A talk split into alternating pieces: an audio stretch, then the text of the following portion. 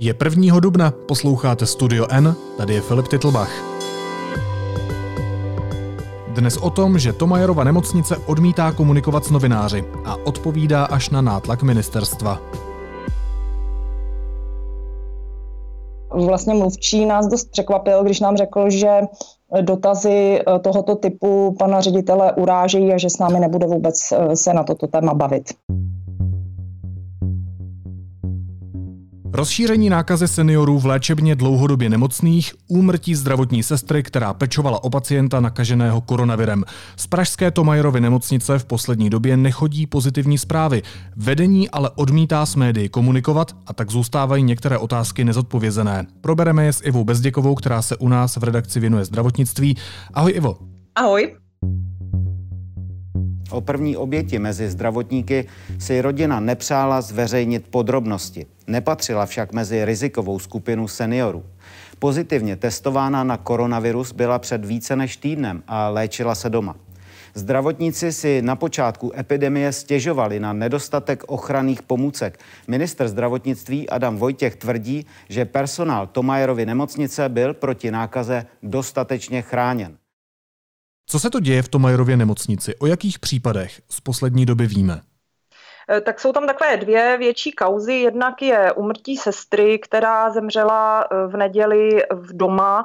Eh, šlo o sestru z plicního oddělení Tomajerovy nemocnice, která se nakazila koronavirem od pacienta, kterého později převezli do Všeobecné fakultní nemocnice a tam je léčený experimentálním lékem Remdesivir.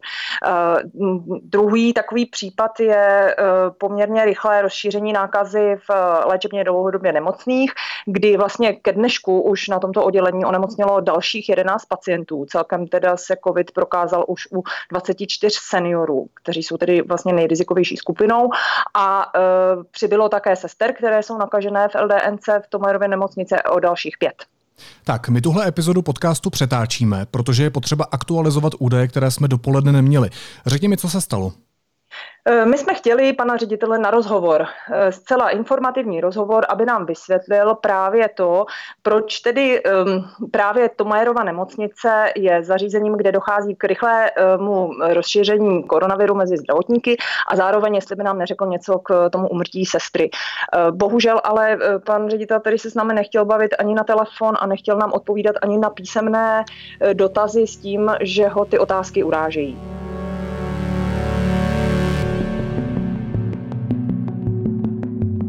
Konkrétně jsme se ho tedy ptali úplně obecně, eh, například na to, kolik má nemocnice respirátorů, eh, v jakých případech je zdravotníci používají, jak se nakazila sestra, která potom zemřela, co měla na sobě při ošetřování pacienta. A také, jestli je pravda, že eh, nemocnice dala přísný zákaz všem svým zaměstnancům komunikovat s médií.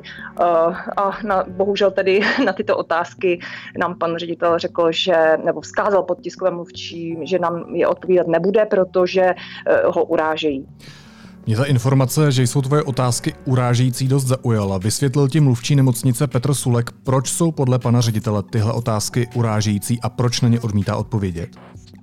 Protože nejdou do hloubky, protože se neptají na podstatu toho problému, protože bagatelizujeme práci zdravotníků, eh, kteří každý den eh, tam nasazují životy, což tedy samozřejmě v těch otázkách eh, vůbec nějakým způsobem nespochybňujeme práci zdravotníků. Pozoruhodné na tom bylo to, že stejné otázky, které klademe v jiných nemocnicích, ve velkých, jako v Motole, ve Všeobecné fakultní nemocnici v Olomouci, tak nám vlastně do pěti minut odpovídají úplně bez problému. My jsme se vlastně těch odpovědí na ty naše dotazy eh, domohli až teď odpoledne, někdy po 14. hodině, po té, co jsme včera večer poslali ty stejné otázky, nebo aspoň část z nich ministerstvu zdravotnictví jako zřizovateli to Majerky Poprosili jsme, aby ministerstvo zdravotnictví nám na to odpovědělo. Takže až někdy ve dvě hodiny odpoledne jsme dostali odpověď jenom na ty, které jsme se ptali na ministerstvo, uh, slovy teda tiskového mluvčího Tomajerovy nemocnice. To znamená, že Tomajerova nemocnice odpovídá na tvoje otázky až po nátlaku ministerstva zdravotnictví. Zajímá mě, ano. jaké otázky zůstávají pořád nezodpovězené. Eh, pořád nezodpovězená zůstává otázka eh, toho, jak se zdravotníci nakazili od pacienta, eh, o kterém jsme mluvili, od toho pražského taxikáře, který skončil na Všeobecné fakultní nemocnici. Co měli na sobě? Jaké ochranné prostředky? Eh, pan ředitel skazuje, že nebude na přání rodiny toto odpovídat, jakým způsobem se nakazili covidem. Um, jedna ze zdravotních sester, právě ta, která se nakazila od pacienta koronavirem a v neděli doma zemřela, si stěžovala, že na pracovišti chybí ochranné pomůcky. Tohle napsala krátce před svojí smrtí na sociální sítě, cituji. Jeden plášť, brýle, ústenka na 12-hodinovou směnu fakt k takovému pacientovi nestačí. To se můžu svlékat jak chci a je mi to stejně predplatné. Jak se ale máme dozvědět, co se v Tomajerově nemocnici děje, když eh, vedení odmítá odpovídat na dotazy novinářů a dělá to až po nátlaku ministerstva zdravotnictví? Eh, tak na toto eh, jsme se ptali a pan Sulek nám odpověděl, že je k tomu nutné dodat, že 10. března platila pouze cestovatelská anamnéza, ale i přesto všichni dotčení zdravotníci se chránili dostupnými standardními ochrannými pomůckami, která jsou běžně používána u pacienta při podezření na infekční onemocnění. Čtu odpověď z, eh, odpověď z mailu od pana tiskového mluvčího, takže ať čtenář sám si to přebere. Zajímalo by mě, jestli je pravda, že zaměstnanci mají bez svolení vedení přísný zákaz vyjadřovat se do médií. Eh, nás na to upozornil právě jeden zdroj, zdravotník, se kterým já už dlouhodobě komunikuji, že ho dcera pracuje ve Tomajerově nemocnici a uh, tam sama si stěžuje na to, že je tam velký problém s ochrannými pomůckami a že je vedení upozornilo, že nesmí nic bez vědomí, tedy vedení nemocnice dále říkat médiím. Musím ale jakoby pro objektivitu říct, že v koronavirovém čase teď takové uh, upozornění přichází i z ostatních nemocnic, hmm. že je velmi těžké získat nějaké informace přímo od zdravotníků, protože vedení asi chce mít um, nějaký přehled o tom, co kdo povídá do médií. Takže uh, abychom zase nebyli nespravedliví jenom vůči Tomajerce. Jak na tebe ta nekomunikace, respektive komunikace po nátlaku zřizovatele Tomajerovy nemocnice působí? Máš podobnou zkušenost i z jiných nemocnic s jakýmkoliv zařízením? Já budu mluvit jenom teď o tom koronavirovém čase. Eh, tak to, jak už jsem říkala, v eh, ostatní zdravotnická zařízení s náma teď tedy ústy mluvčího nebo, nebo šéfů nemocnic eh, komunikují úplně bez problémů. Musím říct, že i ministerstvo zdravotnictví, byť každý může mít různý názor na to, jestli zvládá nebo nezvládá tu krizi, jestli odpovídá opravdu věcně nebo neodpovídá, tak se nikdy nestalo, že nám by řekli, nebudeme na to odpovídat dotazy, protože pana ministra nebo pana náměstka Primulu nebo nebo kohokoliv jiného ty dotazy uráží. Takže bych řekla, že uh, asi jako krizový manažer uh, nějaké instituce, která určitě vlastně to Majerova nemocnice teď je, tak jako všechny přímo řízené nemocnice a vůbec nemocnice teď jsou. A asi by bylo bývalo lepší, kdyby otevřeně nám na ty odpovědi už na začátku hmm. odpověděli, nejlépe třeba eh, přímým rozhovorem, a na tož pak písemně, kdy měl možnost si to pan ředitel tady všechno promyslet. A řekla bych, že je škoda, že jsme se museli teda do, domáhat těch uh, odpovědí až uh, přes ministerstvo zdravotnictví. I když bych řekla, že vlastně ta samotná komunikace v tuhle chvíli asi není tím hlavním problémem, asi bych se na to takhle nezaměřovala. Důležité teď bude pozorovat, co se v tom Majerově nemocnici bude dál dít, jestli skutečně budou dále k nám chodit um, informace o tom, že zdravotníci nemají dostatek zdravotních prostředků nebo těch ochranných prostředků, jestli bude dál nákaza eh, mezi zdravotníky mm, tam se rozšiřovat víc než v jiných eh, zdravotnických zařízeních. Tohle bych řekla, že bude podstatnější, než to, jestli s náma mluvil nebo nemluvil pan ředitel. No jasně, ale neměl by se právě teď pan ředitel v téhle krizové situaci chovat jako krizový manažer a využít té možnosti a prostě transparentně odpovědět písemně na otázky novinářů, když má tu možnost, než čekat na nějakou jinou konfrontaci nebo na uh, nátlak zřizovatele, to znamená ministerstva zdravotnictví. Tak já bych řekla, že určitě každý PR eh, specialista by mu toto hm, poradil. Odpovězte na dotazy redaktorky ze seriózního média, jako je Deník N. Máte jistotu, že vám to nikdo nebude z toho psát bulvární titulky jako v blesku a odpovězte, využijte té možnosti, vysvětlete všechno, což bohužel teda pan ředitel neudělal. Pan mluvčí nemocnice tě místo odpovědí na tvoje první otázky odkázal na tiskové zprávy nemocnice. Co se píše v těch tiskových zprávách, které nemocnice novinářům rozesílá? Jsou tam aspoň odpovědi na otázky, které by veřejnost měla znát? Eh, obecně tam je ujištění, že respirátorů je relativně dostatek, že má nemocnice problém s ochrannými prostředky, ale žádné konkrétní informace tam nejsou. Eh, my jsme tam hledali právě odpovědi na otázky typu, jestli zdravotník, který přijde do styku s podezřelým pacientem na COVID, tak jestli automaticky už má respirátory nebo jestli má jenom látkovou roušku. Na to právě nám neodpověděli, takže jsme vlastně museli za začátku čerpat jen z těch tiskových materiálů, ale teď tedy po té urgenci z ministerstva zdravotnictví nám nemocnice tvrdí, eh, že tedy mají respirátory, mají všechny mm, ochranné obleky a eh, podobně. Což je zase trochu ale v rozporu s tím, co nám píšou třeba uh, ti důvěryhodní zdroji přímo z nemocnice, uh, kteří říkají, že právě těch prostředků tam není dostatek, nebo nám čtenář deníku N napsal, že byl tento týden na chirurgické ambulanci a měli tam sestry i lékaři látkové roušky, což teda v těch ostatních velkých nemocnicích jsme se zeptali, jestli používají látkové roušky, jak to tam opravdu neznají, že mají jenom ty jednorázové. Ty už si to zmínila. Vedení Tomajerovy nemocnice odmítlo s odkazem na přání rodiny dál komentovat okolnosti smrti nakažené sestry, o které jsme mluvili a která zemřela v neděli doma v Říčanech u Prahy. A není tak jasné, jestli příčinou smrti byla nákaza koronavirem nebo jiný zdravotní problém. Zmínili jsme, že násilnou smrt a sebevraždu policie vyloučila. Víme o tomhle případu ještě něco víc, třeba i z tvých zdrojů? O tomto případu vlastně je velmi málo informací. Nám se nechce eh, pokoušet se ani o identifikaci té zemřelé sestry. Jde nám spíš jako o to zjistit, eh, jestli skutečně zemřela na nákazu koronavirem, což v tuhle chvíli může potvrdit pouze eh, pitva. My jsme mluvili akorát s některými sestrami, které jsou kamarádky té zesnulé sestřičky, byly s ní v kontaktu a neví o tom, že by trpěla předtím nějakou srdeční vadou nebo nějakým jiným vážným onemocněním onemocněním nebo že by brala léky eh, na nějaký typ onemocnění. Takže eh, v tuto chvíli podle těch sestřiček, se kterými mi jsem mluvila, který znali, tak nevědí o tom, že by byla nějak jinak vážně nemocná, ale eh, nemocnice znovu říká, že by byla nerada, kdyby na přání rodiny, aby se o tom hmm. dál mluvilo.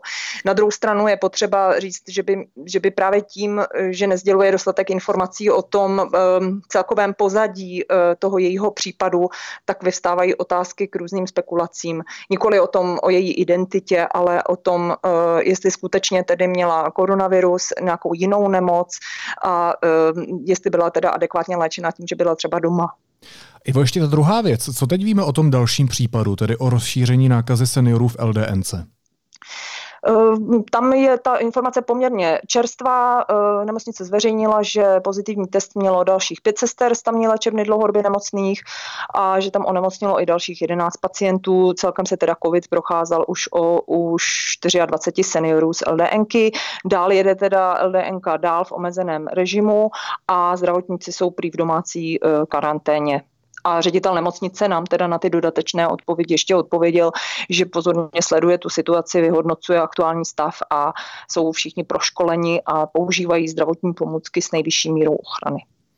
Ehm, ty jsi taky oslovila různé právníky. Jak na ten přístup nemocnice reagují právě oni? Já jsem se jich neptala na přístup nemocnice jako takový, ale na to, jestli by teoreticky se rodina eh, té zesnulé sestry mm, byla schopná dobrat nějakého očkodnění, pokud by o to stála.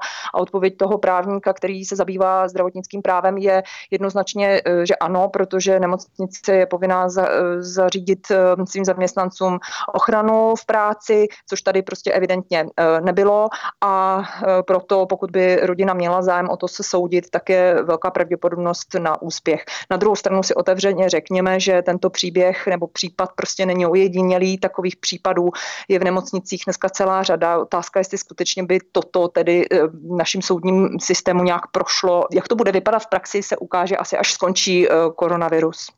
Říká redaktorka Iva Bezděková, která svými otázkami uráží ředitele Tomajerovy nemocnice. Ivo, díky moc. Díky. A myslím, že mluvím za celou redakci a za všechny posluchače Studia N, když poděkuji všem zdravotníkům v první linii, kteří se o nás v téhle krizové situaci starají. A to ne vždy v nejlepších podmínkách. Moc vám děkujeme a opatrujte se. Teď jsou na řadě zprávy, které by vás dneska neměly minout. Centrální tým COVID-19 připravuje průzkum reprezentativního vzorku obyvatel Česka na promořenost koronavirem. Skupina pod vedením epidemiologa Primuly chystá stejný průzkum i na Litovelsku, které bylo do neděle v karanténě. Na základních školách dnes začínají zápisy dětí do prvních tříd. Letos by se to podle ministerstva školství mělo týkat víc než 137 tisíc předškolních dětí.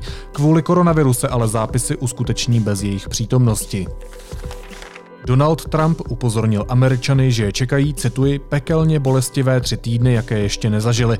Sám vůbec poprvé připustil, že koronavirus není chřipka. Názor změnil kvůli příteli, který COVID-19 dostal. Koronavirus si ve Spojených státech vyžádá 100 až 240 tisíc obětí, i když lidé budou dodržovat preventivní opatření. I toto řekl prezident Donald Trump. Poradci Bílého domu ale upozornili, že čísla se může podařit snížit. Ministrině pro místní rozvoj Klára Dostálová řekla, že Evropská komise prodloužila termín pro odpověď na auditní zprávu o údajném střetu zájmů premiéra Babiše do 5. června. Brazilský prezident Jair Bolsonaro si s rýmečkou, jak sám přezdívá koronaviru, chce v Brazílii poradit bez drastických opatření, i když podle obav guvernérů jednotlivých států možná za cenu milionů lidských životů. Dostává se tak do stále větší izolace na mezinárodní scéně i ve vlastní vládě. Březnu přerušilo podnikání kvůli koronaviru 10 033 živnostníků. Meziročně je to o 47% víc. Nejvíc jich je u stravování a kadeřnictví. A koronavirus se zaměřuje i na důležité buňky v nose. Vědci z americké Harvardovy univerzity tak vysvětlují ztrátu čichu a chuti, která patří mezi hlavní příznaky nemoci COVID-19. A na závěr ještě jízlivá poznámka.